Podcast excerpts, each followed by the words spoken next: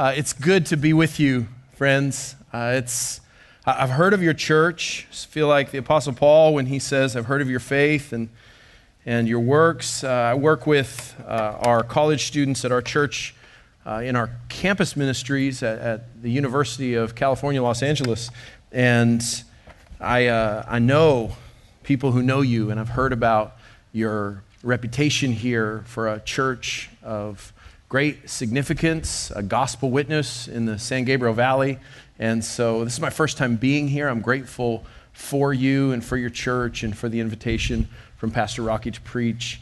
Uh, you have a dear man here who we love so much at our church. He's come and sat in on some of our classes at the seminary, and, and that alone is something that I think is noteworthy. Uh, you want a pastor who's a learner, who's a hungry student of the Word of God. And that's what sustains a, a, biblical ministry. And it's been, a, it's been a joy in my life to get to know this dear brother, and I know that you benefit from his love for the word and his learning. And when he asked me if I had a Sunday available to, to preach, uh, I, was, I was eager to come and be with you. So thank you for having me.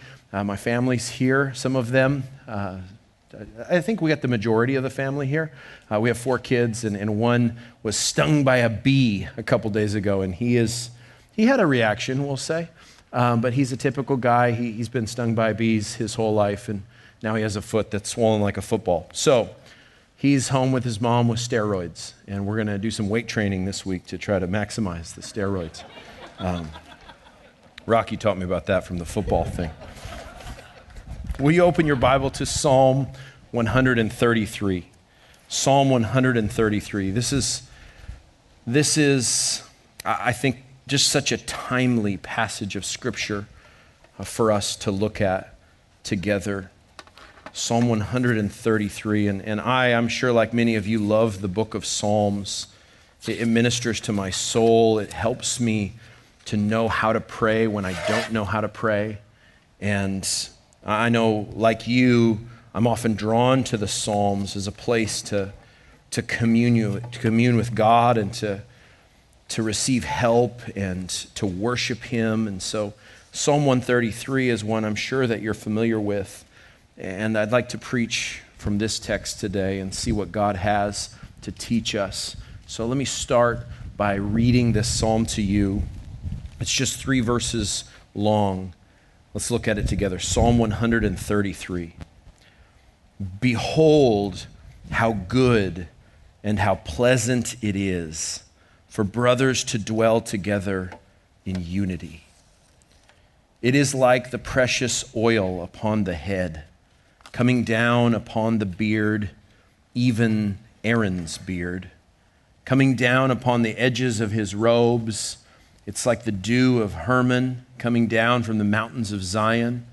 For there the Lord commanded the blessing, life forever. This is the very word of the living God. May He bless its reading and the preaching of His word in our hearts by way of His Spirit. Father, help me to speak truth to these dear brothers and sisters. Continue to bless their church and its witness for the gospel. Be with all of those who are are with us physically present and those who have joined us online. God, use this time in your word to instruct and build and edify and bless and encourage unity in the gospel. We ask in Jesus' name. Amen. Well, church is weird these days, isn't it? It's sort of like tailgating, it's sort of like a day at the park. Uh, all churches are going through this all over the world. Uh, some are embroiled in lawsuits with the government, and some are sitting in chairs outside. Everyone's trying to figure out how to navigate these days. And it's been challenging uh, for so many. Uh, it's a time of tremendous difficulty, a time when what we're used to is not what we get and what we prefer is, is not how things are. And it's a time where so many churches are going through difficult disagreements disagreements about the nature of what's happening in the world today, uh, polarizing discussions among leaders, uh, among church people about how best to handle uh, having your kids at, at home instead of at school, and, and 10,000 other things that are, are cramping our style and giving us trouble. But here you are at church or zooming in, which works too. And I want you to imagine with me that after service, one of these Sundays, you, you go home and you're getting out of your car, unloading the kids and doing the thing that you, you've done all these weeks, and your neighbor sees you unloading and, and he asks you a question. He's not a church going person, and he sees all the trouble you go through to come to church, packing up the kids, most of them at least, however many you bring that day, depending on all the troubles. Getting in and out afterwards, or whatever your particular religious traditions are, making it back home finally. And your neighbor asks you, You know, I noticed you guys go every Sunday morning. What is it like? What's it like to go to church? And there's a lot of ways you could answer that question, right? You could talk about some of the difficulties of these days, uh, but say that these days are over. How would you answer that question? What's it like to be a part of a church? What's it like to be with God's people? Imagine with me if you told your neighbor, Well, I'm glad you asked. I'd love to tell you what it's like. It's, it's like oil on the beard. Even Aaron's beard, dear neighbor. And maybe your neighbor would say, I don't get it. What, what, is it, what is it like? Could you maybe put it another way? And you could say to your neighbor, Yeah, of course, dear neighbor. I'd love to tell you what it's like to be a part of the church, what it feels like to, to be in fellowship, as we call it. It's like dew. Your neighbor says, Excuse me? Did you say dew? Yeah, it's like dew coming down upon the mountains of Zion. It's like the dew of Hermon. And your neighbor at that point would probably turn on his heel, walk away, and say, All right, well, see you, see you next trash day. It's a strange conversation, isn't it? Oil in a beard, dew on mountains. Is that what you describe being with God's people to be like? What is it like to be with God's people? What is it like every single Sunday, to gather with your local church family? How do you describe it? What kind of words would you use to capture the, the joy of belonging in Christian fellowship? What is the experience of true spiritual unity like? And what does it mean to you? How does it contribute to your life? When it's taken away, as, as we've experienced to some degree uh, over this last year, how has that challenged you? How has that affected your thinking? How has it made you feel? How does spiritual unity influence the way that you serve in this church? That you lead your family in devotions, that you gather together to worship? This morning, I want to talk to you about Psalm 133. These seemingly enigmatic illustrations and exclamatory phrases that are inspired by God and intended to move us all to a greater appreciation and understanding of the preciousness of fellowship. These verses, inspired by God and useful for God's people for all of these years since the time of the, the Hebrew Bible and those worshipers to today, uh, verses that have been used by God's people to express praise and value of something that God Himself praises and values. This ancient hymn is composed in praise to spiritual unity. Disunity, as you know, is a problem as old as Cain and Abel.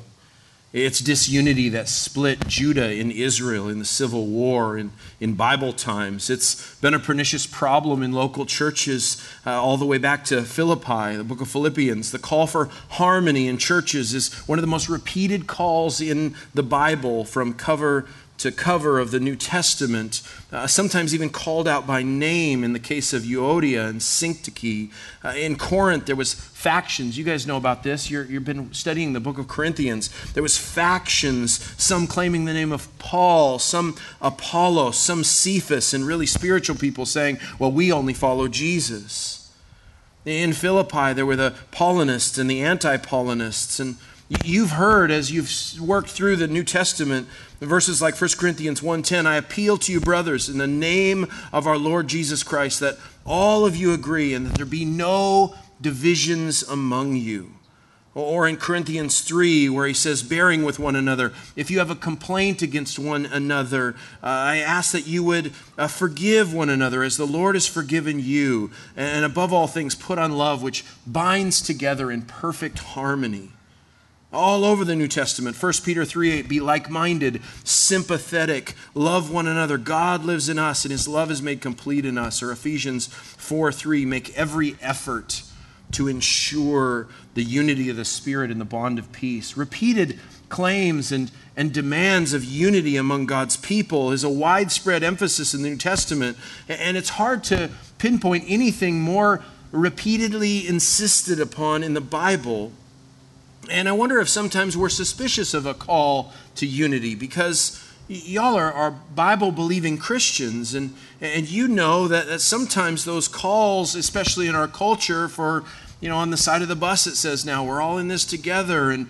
a call to unity is a call to uh, kind of believe everything and anything in our society, that there should be no divisions about what one person believes and another person believes. And so maybe you're rightly suspicious about calls to unity because our culture values unity. At least they say they do until they meet some intolerant Christians who say Jesus is the, the way, the truth, and the life, and then they're not that interested in talking about unity anymore.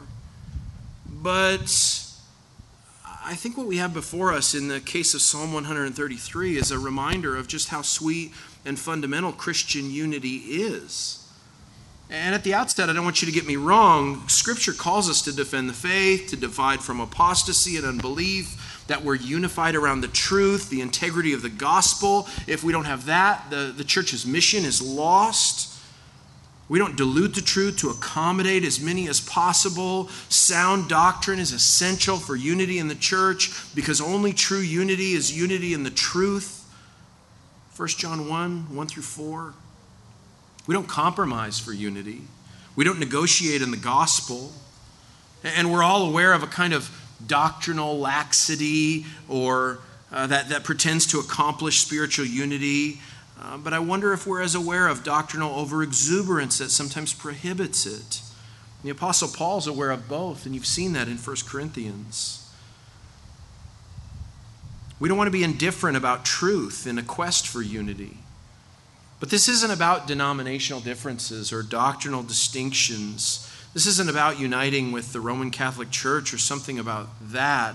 Psalm 133 is simply a, a song composed by someone who'd experienced the joy of being with God's people. It's really a song that translates so well to remind us of the foundational and inherent beauty of spiritual harmony. To be in accord with the people of God is desirable and praiseworthy, and to have harmony in our local churches is so important to our testimony to a watching world of love for the body of Christ that we have for God and for one another. And that unity is a pleasing aroma to God and a life giving testimony to the vitality and importance of, of praising spiritual unity. And Psalm 133 is a celebration of the blessings of covenant fellowship seen in the unity of brothers and sisters. So let's look at this song together and remind ourselves of how good it is to experience unified fellowship in a local church. And I've had a lot of phone calls over the last few months of guys I went to seminary with, of, of guys who are involved in, in in our Doctor of Ministry program who serve in churches around the world. And, and their churches are struggling with unity right now. I mean, some people would, would acknowledge that Christians will fight over just about anything. I mean, some churches are fighting about you know, the regulations they're having to do. Some churches are fighting about whether they can, they can leave their Zoom cameras on in a congregational meeting or not. You know, whatever it is, there's lots of things that Christians fight over. And, and I think looking at a little song like this, a gem of a song, only three verses long, helps us to prize and praise something that God prizes and praises. It helps us to, to reinforce in our hearts the importance of, of membership in a local church, of belonging to one another, of caring for one another, of putting aside our personal preferences and valuing what God values in spiritual unity. So let's look in praise of spiritual unity. Let's start by surrounding this song.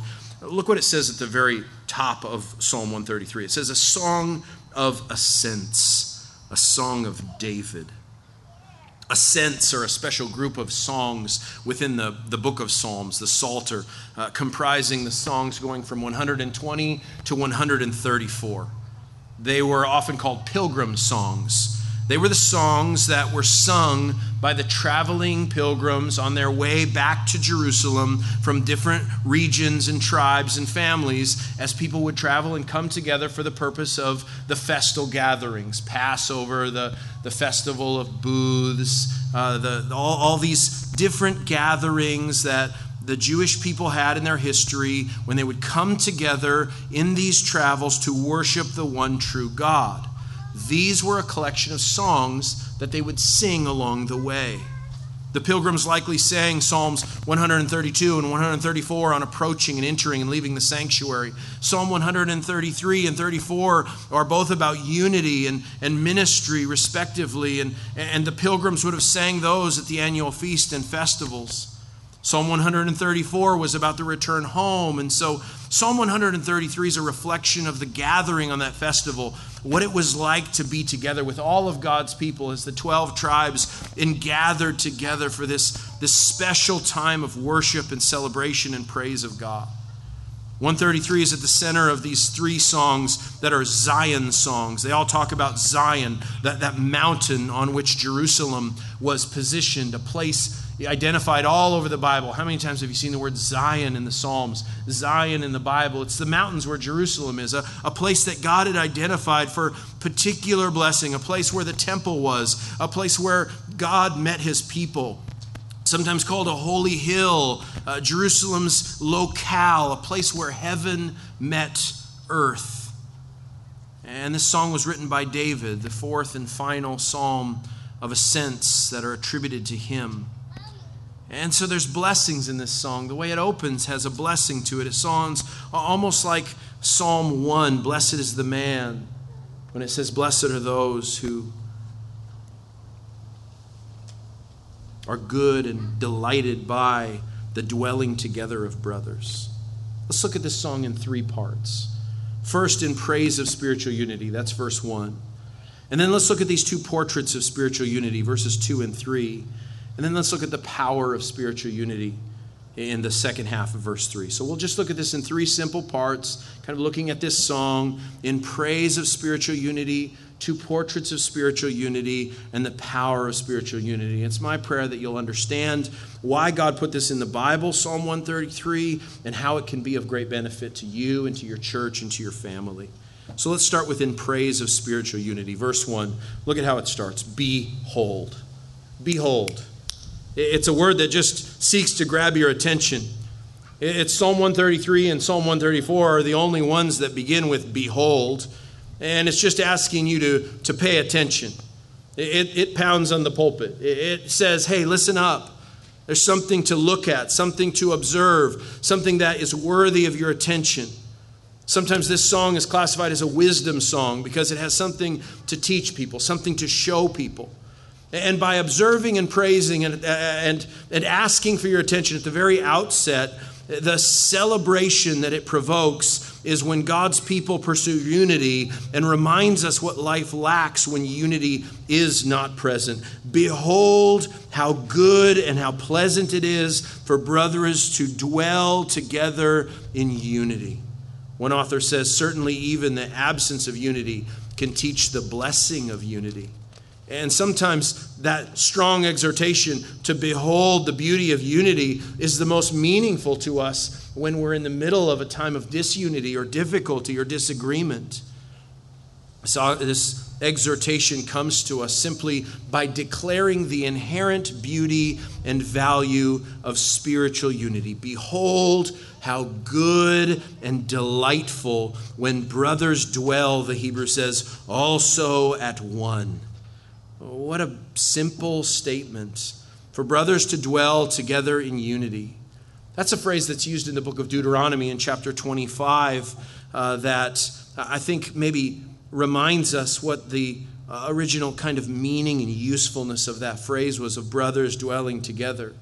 In Deuteronomy, it was talking about a physical family, actual brothers, literal brothers, children of the same father, spiritual community. In the Old Testament, it was natural family, extended family, but it was also used to speak of all those who lived in proximity, all those who dwelled together. And, and as the Psalms adopted that phrase, it wasn't just talking about uh, the brothers of blood brothers, it was talking about that kind of familial connection that these believers had together. That's why it says the emphasis in this, this verse is on dwelling together. There's something closer than blood reflected here. There's something about oneness of heart and purpose. And as these pilgrims in this Old Testament setting would make their way to Jerusalem, you can imagine the difficulties. I mean, if it's hard to pack up the minivan for church sometimes, imagine if you had to go on foot in the ancient Near East from some place far off all the way up the mountain to Jerusalem. I mean, that, that's a significant ask for your wife, right, gentlemen? That's a lot to put together, a lot to pack in bags, a lot of food to take care of, a lot of logistics. And they did this multiple times a year. And so as the, the groups got ready to travel, the tensions would rise undoubtedly as people would seek after the same resources for lodging and food and water, and, and the rivalries among the different clans could disrupt the peace of, of encampment after days of weary travel. I mean, all these fellow worshipers. Uh, bouncing along the road to Jerusalem and then finally arriving in the holy city and it being so crowded. You could imagine how important it was for them to remember why they were there and how good it truly was because even with the real unity they experienced, there was certainly regular difficulties. And as they thought about being a family, as being God's family, and they've faced all these problems along the road, bringing their kids along, logistics of food and water, disagreements along the way, the danger in the ancient world of traveling, robbers and thieves, and then finally to arrive in Jerusalem and the congestion and the crowds and tempers running high as travelers finally there, weary from their journey, trying to find relatives and places to stay, and a sea of humanity jostling and heads bobbing in crowded streets as worshipers seek lodging, bumping together together as they prepare for the festival and necessities for a week long stay, all done, and then you have to pack up and go home after that. So important to hear these words good and pleasant. Good and pleasant. The word good emphasizes the objective and inherent nature of the unity. It's good. In and of itself, it's good. And that recalls the word in the Hebrew Bible that God uses to describe his creation. It's, it's intrinsically good, it's, it's blessed by God. And then that word pleasant is more of a subjective word, a word like delightful or lovely. That's how we're to think about being together as the family of God, being with other believers. It's good and it's pleasant. And we don't always think about church that way. I think that's one of the blessings of the age of the corona. If the, I mean, it's, it's rare we think about the blessings of the age of Corona. But one of the blessings has to be how much we long for the way things used to be. Not just the convenience of air conditioning, amen? the convenience, not just the conveniences of, of soft, you know, padded chairs and the comfort of the things we're used to, but remember what it was like to just come to church. And it's not just the experience and the packaging and the, the external parts of it. It's there was something really good about church. And there's something good in this version of church too, something good and pleasant. And that's really what is underneath every positive experience when Christians unite themselves together in the local church. The goodness and the pleasantness has to do with their spiritual togetherness. It says how good and delightful when brethren dwell also at one. It's good. It's both shown to be empirically good by God and it's pleasant. It's, it's wonderful to experience and what is it? It's the dwelling together. You know, the prerequisite for unity is, is plurality. You can't have unity with yourself. You can't participate in the blessings of unity if you live your Christian life in isolation. And this song invites those of us who are more introverted or more disposed towards isolation to be reminded of what a joy it is to enter into fellowship, to be with God's people. Unity is about togetherness. It's about something to, be, to behold, something to observe, something worth striving for. We all need to guard ourselves from detachment, from isolation. We need to make sure that we're valuing and prizing unity. When our kids were really little and we'd pull into the church parking lot on a Sunday morning, we didn't always feel like saying hooray. There was some things that happened on the way to church that just were neither good nor pleasant. You ever had that experience? But we made it a habit when our kids were really little in the back seat. As soon as we pulled into the over the curb and into the church parking lot, we would all say, "Yay, church." Yay, church. And sometimes I'd grip my teeth and say, Yay, church.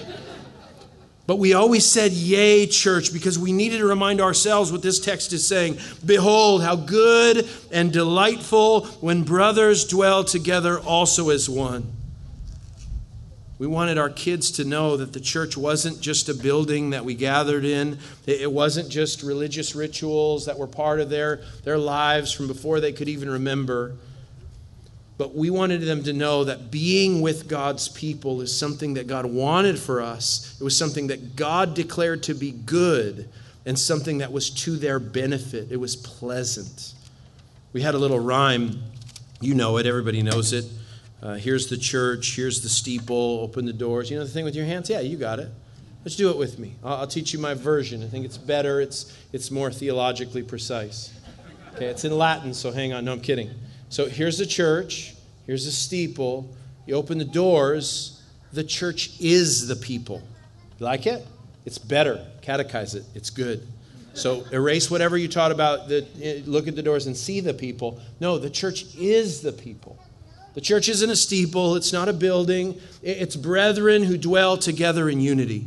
It's those of us who worship God. It's those of us who have entrusted our souls to Jesus. Open the doors. The church is the people. And unity is about togetherness. That's why church membership matters. Belonging to a church, having accountability to leaders in the church, to pastors in the church. We can never get past how inherently good that is. It's rooted in the, the nature of God as a triune being. God is three persons united in his love for each other. And theologians from Athanasius to Jonathan Edwards all pointed to the existence of harmony in things like music being derived from harmony in the Godhead.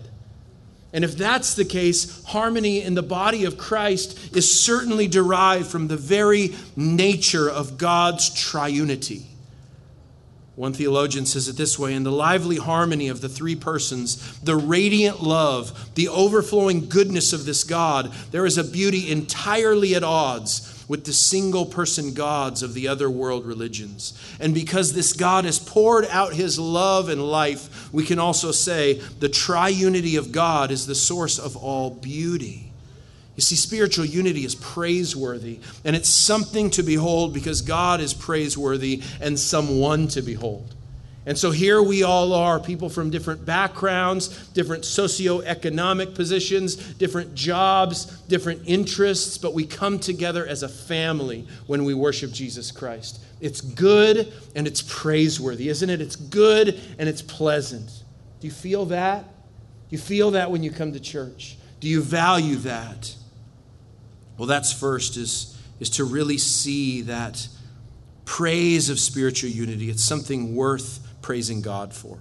Well, second, in the middle of this song, it's just two portraits of spiritual unity. The illustrations for this sermon are built right into it. There's two pictures. It's the, the things that you shared with your neighbor or that you wouldn't share with your neighbor. But that's only because we don't understand them. It's because we don't think like Hebrew people think. And to study the Bible, you've got to put yourself in its world before you bring it to your world. And Psalm 133 has these two illustrations right at the heart to show us what spiritual unity is like. Let's consider them in turn. Number one, there's precious oil upon the head. It's literally good or excellent oil. It's the good stuff. It's a special fragrant oil. And the first portrait of unity is an illustration involving something called the oil of consecration. And if you'd like to have a recipe for it, you can go to Exodus chapter 30, and there's a recipe for this holy anointing oil that they used in the temple that Jewish people used. They put it on the articles of the Mishkan. They uh, had holiness involved in the way they made it. The priesthood was anointed with it. It was prohibited to be made or mixed by anyone outside of the priesthood. Uh, if you're one of those multi level marketing people who sells some kind of oil, please don't talk to me afterwards. That's not the same thing, that's totally different. You, you enjoy your peppermint oil as it cures all your diseases. It's, as for me in my house, no thank you. I prefer olive oil on pizza crust. That's my oil. So, th- this is the kind of oil that's being talked about here. It was a ritual oil, a sacred oil. And the common people of Israel weren't even allowed to make it, and it wasn't allowed to be put on any Gentiles. And well, you know, our Pentecostal friends debate if they're allowed to make this oil and if they should put it on each other at church. They're missing the point entirely. The, the idea here is that this was something God's people were familiar with. It was an oil that was sacred, it was part of a sacred blessing. And so here we had this special oil used in worship of the one true God, a precious, valuable, sacred oil. And where is it in this illustration? Well, it says, like oil, the best on the head, going down on the beard, Aaron's beard, going down upon the opening of his robe. And so now we have beards involved. So the hipsters love this, this passage. Beards are, are, are, are cool now, kind of. Spurgeon, the great Baptist preacher Spurgeon, you know, you know him. He, he has a great beard line. Growing a beard is a habit most natural, scriptural, manly, and beneficial. I, I don't know why I brought that out. I just want you to know how Spurgeon felt about beards. How did the Psalms feel about beards? Well, for high priests, they were just part of the uniform. The beard of the priest included the edges of the beard, according to the book of Leviticus. And, and then there was oil involved because they'd pour oil on the priest's head. And, and the nature of oil, both liquid and gravity, is that it would run down. That's the tendencies of, of liquid and gravity. It flows down into the beard, onto the garments. And, and then this particular priest is mentioned in verse 2, even Aaron.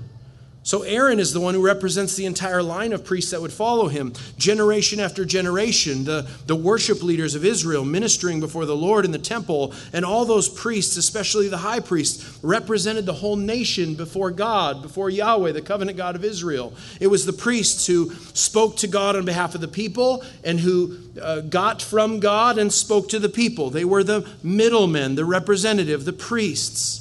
And so the priestly ministry was a representative one. They offered gifts and sacrifices on behalf of the people, assuring them of the promised forgiveness and blessing that God would grant them. And then for the, the songwriter to say Aaron himself is to add gravitas. This isn't just any priest, this is the high priest, the first high priest, Moses' wingman, the one who began all of high priestly service. How is this a portrait of unity? Well, what do we have here? We have this special sacred oil that flows down over this anointed representative's head. Ultimately, the one who is representing God to the people. He's set apart, he's anointed. And ultimately, we have a figure here that shows that there's something differentiated here, but there's something also integrated here. Because it doesn't stay on his head, it flows to his robes, it, it flows down the edges of his beard. And it's telling us that there's something about spiritual unity, that something about priests and beards and oil represent. One author says it this way Derek Kidner the people were differentiated but also integrated. As a priest in his robes, a people among whom God's blessings are not the preserve of a few, but free to spread and be shared, unifying the recipients all the more, just as the anointing oil referred to its head, and the fragrance couldn't be contained or confined, and it would flow down the priests. There's an abundance to this oil, and the poetry here is, is showing that there's repetition and direction. Look at the text. It says, like oil going down in the beard, going down upon the opening of his robe. And in the next illustration, the dew of Hermon is going down. And so the idea behind this picture of oil on a beard is that this unity is, is really from God above. It comes down, it, it flows down, there's an abundance to it. It's not something that's, that's hard to find because it's, it's sourced in God and it flows down in abundance. It comes down and comes down, and it's a, a blessing from God. The unity that we seek as a local church is not something that's conjured up uh, among us. It's something that really and truly isn't manufactured, but something that's sought from God. It's something that's sacred, like that oil, something supernatural. You see, what brings a people together isn't common zip codes or, or an identical experience or, or, or equal preferences. It's that what matters to us is that God has made us his people, and Jesus Christ is precious to us. And that has a unifying power that doesn't come from below, but comes from above. Spiritual unity is something that's not conjured up, but something that's set down, sent down from heaven itself. That's the origin of all true spiritual unity. Churches can get along with one another. The people in the church can love one another truly because God has worked from above in uniting their hearts together. Like oil that flowed down that priest's beard, that sacred representative from God we hear the words of Ephesians 4 when Paul says, A prisoner of the Lord, I urge you to walk in a manner worthy of the calling to which you've been called, with all humility and gentleness, with patience, bearing with one another in love, eager to maintain the unity of the Spirit in the bond of peace. Unity isn't something we create, it's a work of the Spirit of God. It is wrought by God. The Spirit creates it. It's the believer's responsibility to maintain it. And that begins with savoring its inherent worth, its divine source and goodness, acknowledging its source and strength is from above as God unifies his people. And it's not meager, it's not scant, it's abundant. And it is, isn't it?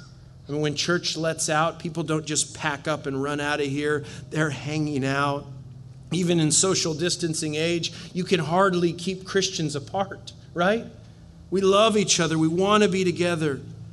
We see this abundance as it flows into our homes and into small groups and Bible studies, and, and Christians want to be together.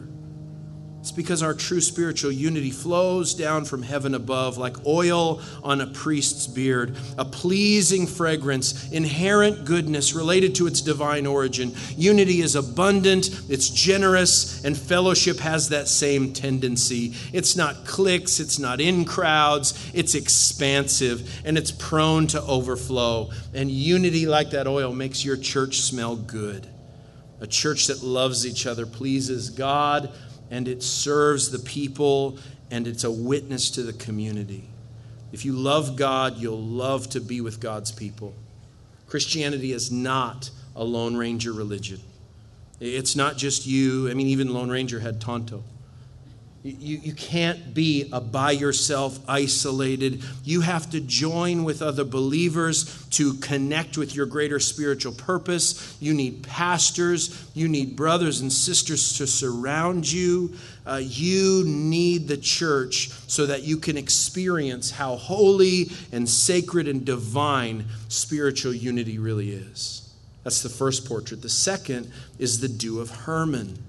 It's another liquid illustration. This one is dew, those droplets of water that appear on grass and on surfaces in the morning or evening due to condensation. Atmospheric moisture condenses faster than it can evaporate, resulting in the formation of water droplets. Wikipedia. So, why dew? Well, it's a certain kind of dew. It's dew associated with a particular place called Hermon, or in the Bible, usually called Mount Hermon. Mount Hermon was in the north of Israel, the highest peak in Israel, 9,232 feet above sea level. And what do you, what, I mean, you got water droplets, you got dew, you got condensation on the highest mountain in Israel. I've been a youth pastor for a lot of years, multiple decades. And so I can't resist telling you what this is called. It's called Mountain Dew. Right? Do the dew. Teenagers, that was for you. Um, why? Why? Mountain Dew. Well, it was the highest peak in Israel. It was a place, really, I mean, a lot higher than Mount Zion. Mount Zion's about 3,000 feet just under where Jerusalem was. This would have brought all these worshipers a reminder of that place. Some of them came from way up there. Mountain people. It was a place where it snows in the winter. And it was a place that's so crucial for I mean, the whole of Israel, because that snowpack is what would come down and, and bring all that life giving water in this desert land. Israel's got a similar climate to, to California. We, we depend on that, that rainfall and that winter snowpack to come down and provide water so much more then. The summer crops were dependent on a, a good winter at Mount Hermon, and and so to say Mount Hermon was to talk about a place of, of beauty, of refle- refreshment. It's, it's a, a place of snow and mountains. It's, it's kind of an arrowhead sort of picture. It's a cabin with a breath of fresh air and, you know, different than the air down here in the city where we live, the air you can see. This is a place of wonderful refreshment, common with this illustration of spiritual unity. In what way is it like unity? Well, the dew of Hermon provided life. It provided blessing and nourishment and support and strengthening. And the nature of spiritual unity is the same it provides growth and stimulation. Just think about Hebrews chapter 10, verse 23. Let us hold fast the confession of our hope without wavering, for he who promised is faithful. And let us consider how to stir up one another to love and good works, not neglecting to meet together, as is the habit of some, but encouraging one another, and all the more as you see the day drawing near. You see, one Sunday at church should be more spiritually refreshing than a weekend in the mountains or a trip to the lake. Hermon was precipitous and snow capped, this distant mountain, verdant and lush. But look at what this illustration says it says, like the dew of Hermon going down upon the mountains of Zion. That's not how meteorologically it works. There wasn't, that's like saying, it's like the snow of, of the San Bernardino Mountains coming to La Puente. I mean, it's just not going to happen right? It's not going to snow in downtown Los Angeles. It's not going to snow much on the little tiny hills around here. But that's the picture. The picture was Mount Zion is where the temple was, it was where the worshipers went to gather. And it was dry and it was arid and it was a lower altitude. And though it would have moisture and dew, it didn't have that kind of magnificent snow and water and, and lushness that Mount Hermon had. But the poetry is saying that when God's people would gather at Jerusalem, when they would ascend to Mount Zion singing this song, it was as if they were in a place that was so bountiful, so Edenic, so perfect, so lush, so wonderful. And it wasn't that it had green grass, because it didn't. It's that it had sweet, refreshing fellowship. Spiritual unity was like dew of Hermon going down on the mountains of Zion, meteorologically impossible. Snow in LA in July. It's not going to happen, and if it did, it would be divine. Motyer explains the illustrations this way these two distinct illustrations first, the oil of consecration, pointing to unity as a sacred blessing from God, creating the priestly people Israel was meant to be. The second, dealing with a miracle, Hermon's dew falling on Zion's hill. Hermon, that chief mountain of the north, Zion, the chief mountain of the south, that they should be united in this way could only be an act of God. Such then, said David, is the unity of the family of God's people, a God wrought miracle. You see, this second portrait reminds us that unity is life giving and it provides an atmosphere that's sweet. Do you realize we were, I was talking with some of the brothers this morning about missions at your church? Praise God that your church is sacrificial and and kingdom minded enough to be involved in God's global aims as you support missionaries around the world who preach the gospel to the nations. I mean, do you realize that you have more in common with another believer on the other side of this world than you do with your unbelieving relatives? I mean, that's, that's the nature of being a Christian, of being a believer in the Lord Jesus Christ. That that's true, that that we're marked by God's love, and his love for the saints is what transforms us and delivers us. 1 John 3:14, we know that we've crossed over from death to life because we love the brothers. That love that you have for your fellow saints in this church is evidence of God's work in you, evidence of God's moving you from sin to salvation, from darkness to light and because you've experienced that salvation from God in Christ, you have everything that matters in common with those who've experienced that salvation in Christ. And so we guard and protect what God has accomplished. We try to teach each other and model for each other the power of togetherness, the power of fellowship. Well, this little poem concludes with just that point. It's giving us the praise of spiritual unity that it's commendable to God. And then it gives us those portraits of spiritual unity. And finally and briefly, it shows us the power of spiritual unity. What an interesting end to a poem. Because there, the Lord or Yahweh commanded the blessing, life forever. What is the power of spiritual unity? There, the word there, because there, Yahweh commanded the blessing is a reference to the mountains we just talked about, specifically Zion. The immediate reference to there is Zion, the place where Jerusalem was, the place where the temple was, the place where the worshipers gathered in unity. He says, There God commands the blessing of life forevermore. And there's plenty of blessings that come from unity. Its inherent sweetness proves that. But the particular blessing that this song, inspired by God, closes with is the blessing of eternal life. This isn't just a glimpse of personal immortality, but this is that ever continuing vitality of life forever that marks people who worship an eternal God.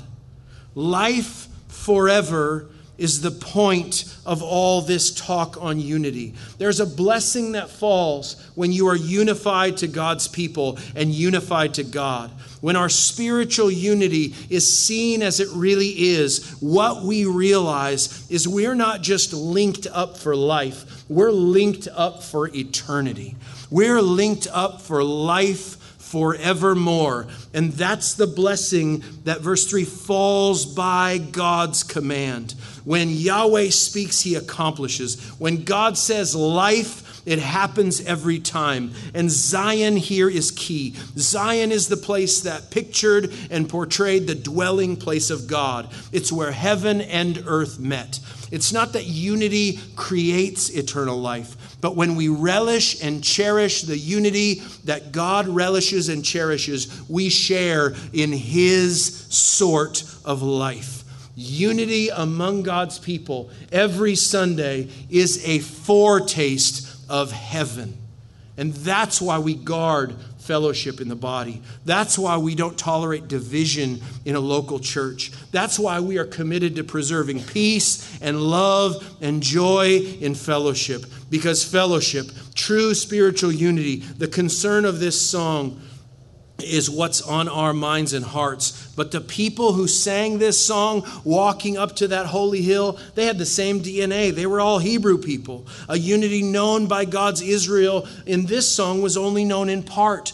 But us, as partakers of the gospel, as ministers of the new covenant, as those who have received the Spirit of God poured out upon all of God's people, all of us made partakers and participants, all united under the great high priest Jesus, who prayed to his Father for perfect unity to be a witness of our unbreakable connection to the triune God. In John 17, a prayer that God answered in sending the Holy Spirit, makes us drink deeply from the gospel gospel, my friends. And we're reminded that David sang about something in Psalm 133 that he only knew in part. He only tasted a piece of this. This beautiful diversity, this perfect unity that we find in the gospel reminds us that Christ transcends racial and ethnic diversity and ensures a perfect unity among his people. Distinctions that we see but we don't care about because they are erased in the salvation plan of God. So, in the end, we see worshipers in the book of Revelation from every tribe and tr- tongue and nation. And in the gospel and in the church, unity is not uniformity. It's a glorious commitment that all of us have to be one underneath King Jesus, our Savior, our Lord, the one who gave himself up for us. It's that passage, John 17, where Jesus prays to the Father for true spiritual unity in fulfillment of the prayer that we know when Jesus said, In this world, that this world may know you. When we go from here today, as we uh, are out to take the Lord's Supper, and then we, we go from here, it's good to go. It's good to know that we've been with God's people. And as we remember what it's like, because part of taking the Lord's Supper is the, the commonness of the cup the brokenness of a, a single loaf. And I know that wasn't a loaf, but in some factory somewhere, that little wafer, it's the idea. The commonness of that is a reminder to us of how glorious it is to be with God's people. And when we go from here and we tell our neighbors and our unbelieving relatives how much we love to be at church, how much we love to be with our brothers and sisters in Christ, I think we can say it in language like this Behold, how good and pleasant it is when brethren dwell together. It's like oil, the best, on the head, going down the beard, Aaron's beard, going down on the, the edges of his robe. It's like the dew of Hermon going down upon the mountains of Zion, because there Yahweh commanded the blessing, life forever. What David saw only in a glimmer, oil and dew are one thing, but to see God's plan unfold in heaven, a world of unity and love, foretaste in the church where Christ is all in all for all eternity, the harmony and peace and unity that points us to a foretaste of eternal life. Worship, fellowship, and joy that we share in our local churches and in Christian churches gathered all over the face of this planet is a foretaste of the eternal life and praise we have forever and ever in the presence of Christ. So we take the bread and we take the cup and we thank God for accomplishing the profound miracle that is true spiritual unity. Let me pray for you. Father, thank you for these dear saints and for this precious church that you've built here.